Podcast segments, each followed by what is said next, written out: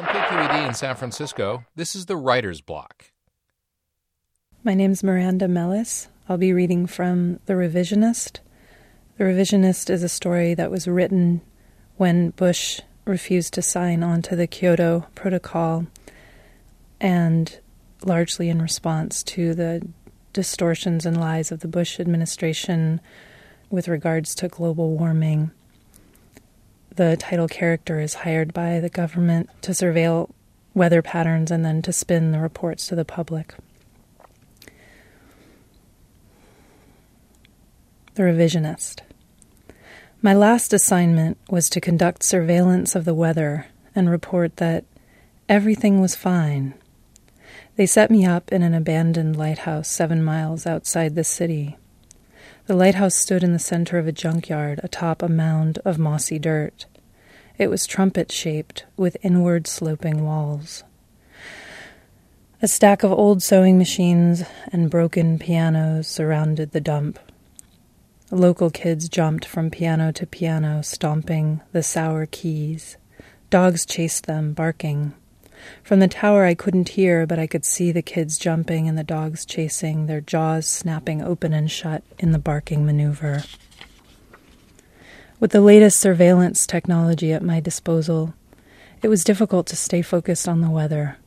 I was tempted to make my own observations, and I did. Looking out of the lighthouse with the ED 100, a telescope that delivers images free of chromatic aberration thanks to the FPL 53 extra low dispersion ED optical glass in one of the two objective lens elements, I saw a family driving to the country on vacation. Behind them, a bomb went off. Through my headphones, I noted the rushing sound of radiation cruising low across the land. The father who was driving saw the mushroom cloud in his rearview mirror. The others didn't turn around, so they never noticed. When they reached the campsite, the kids pitched a family tent. The father went inside, zipped up the flap door, and wouldn't come out. I need time alone, he called out. His family sat frowning around the picnic table. The father was laughing and moaning inside the tent. The older sister shook her fists in his direction. The mother tore her straw hat off and stomped on it. The father heard the twisting feet of the mother. Coming out of the tent and seeing the hat on the ground, he said, There's something I've got to tell you, but not in front of the kids. The mother said, Why don't you let them hear it too? We'd all like to know what you're doing in the tent. There's been a nuclear attack. Saying these words out loud had a strange effect. Father began running around and around in circles, and then he fainted. The kids went inside the tent. Through my telescope, I could see survivors running around in circles, buildings curdling, the very air pixelated. Inside one apartment building was an elderly woman. Her hearing aid was broken. She was watching the panic on television but could not understand what they were saying. She strained to hear them. She shook her head and wrung her hands. She kneeled and prayed. Her prayers exploded out of her mouth all over the carpet.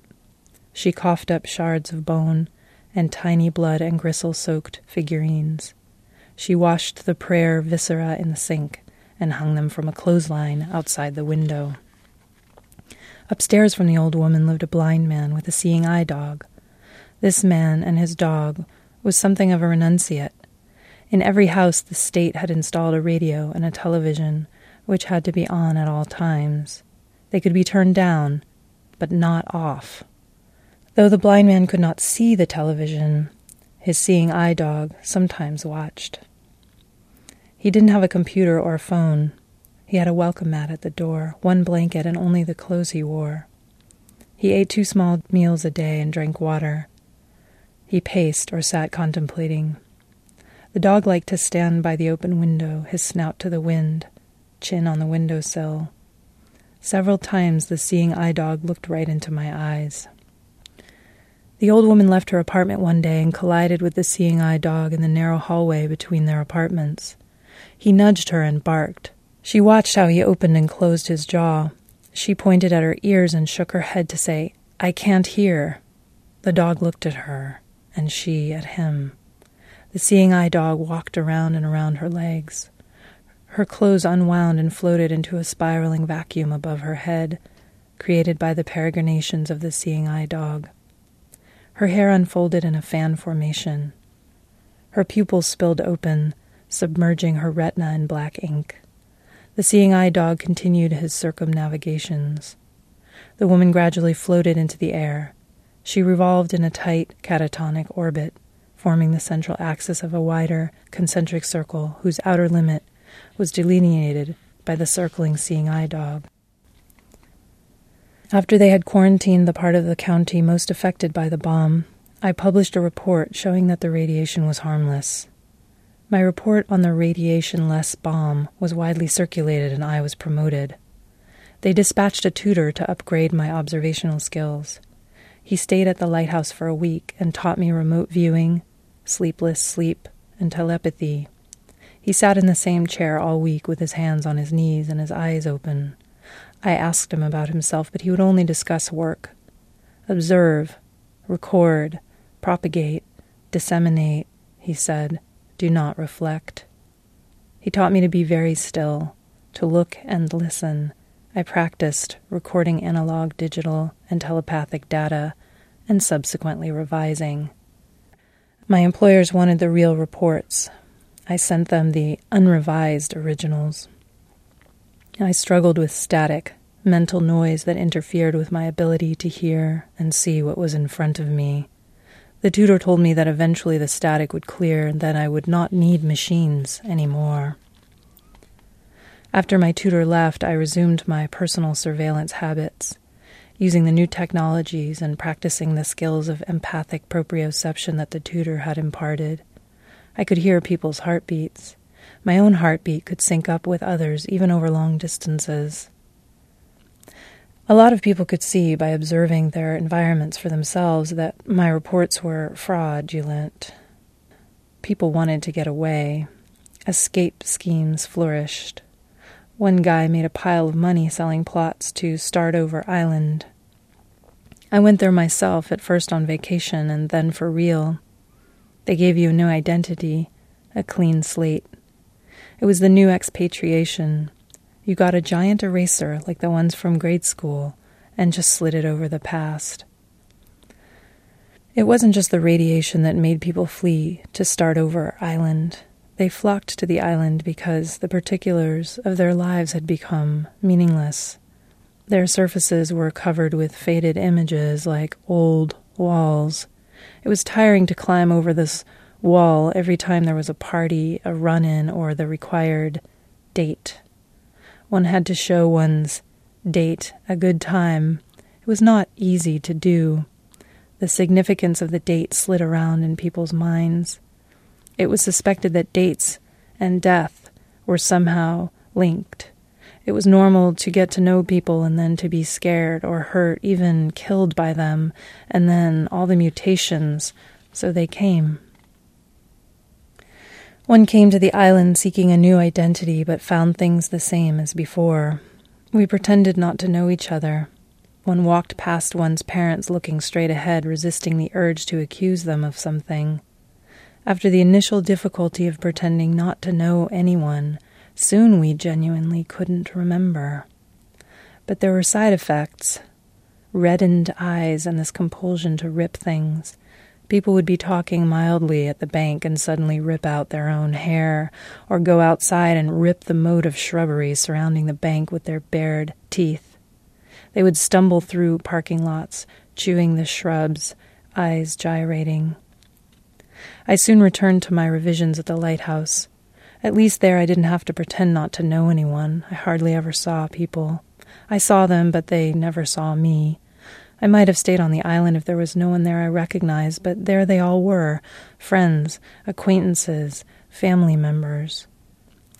At first I didn't mind, since we were now strangers. I no longer had to do their dishes, take them to AA meetings, make sure they'd taken their pills, fight them off, go to counseling with them, worry about them, be jealous of them, suspect them of lying, miss them, hold their babies, take them to the hospital, help them move, fantasize about them, comment on their haircuts, see their point, admire their looks, proffer my goodwill, keep their secrets, pacify them, reassure them, seek their approval, recover from their abuse, read their manifestos, find them unreliable, try to see their good qualities, hope they'd vote, impress them, ignore their stupidity, or compete with them for jobs and housing.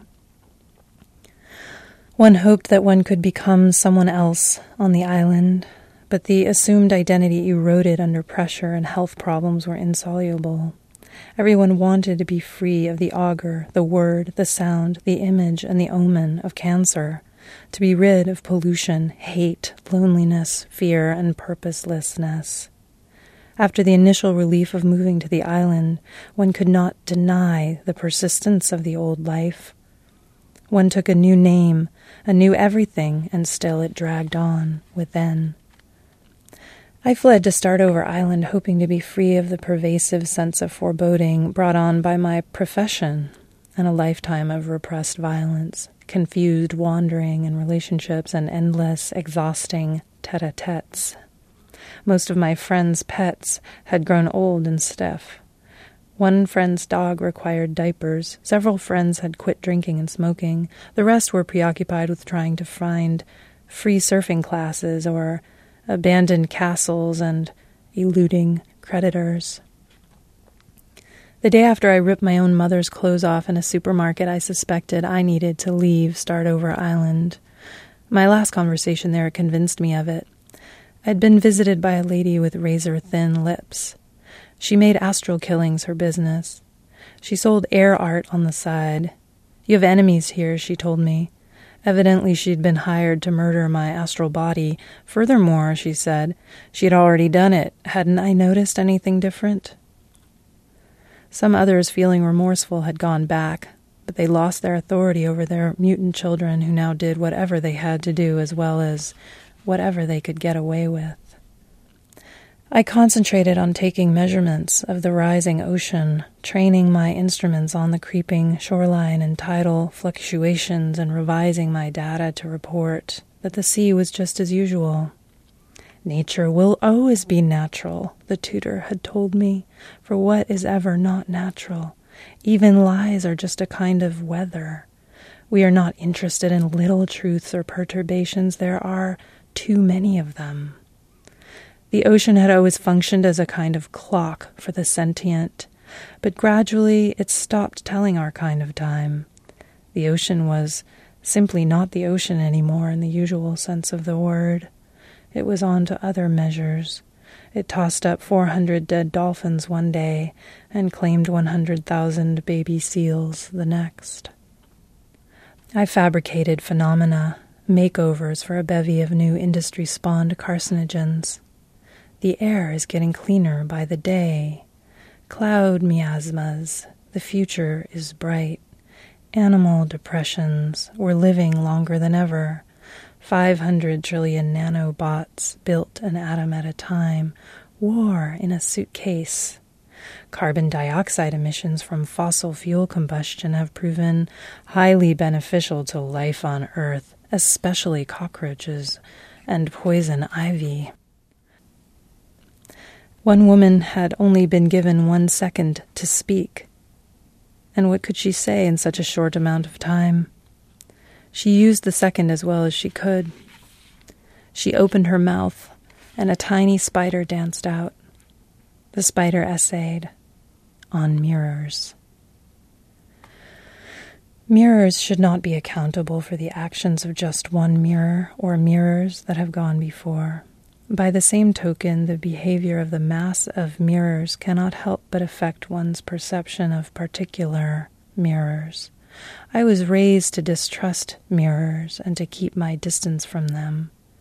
While I have known some good mirrors, I have never wanted to get too close to one. Indeed, there are times when I feel hatred for a particular mirror, especially if it seems to be getting away with something or being granted special dispensations just because it's a mirror. I've tried to see beyond the mirror's appearance, to see some kind of essence beyond the mirror's facade. But this is difficult to do because mirrors have a way of wanting it both ways. They want you to see beyond their facade, to appreciate them for qualities that transcend the fact of their mirrorness, and at the same time they want and expect all the privileges and pleasures that society grants mirrors. Indeed, a mark of their privilege is that they want to be seen as more than, even exceptional despite their privileged positions as mirrors. And yet, if I'm honest with myself, I can see that there are similarities between myself and mirrors. No one wants to be judged on the basis of physical appearance alone. It takes a special kind of looking to see beyond form.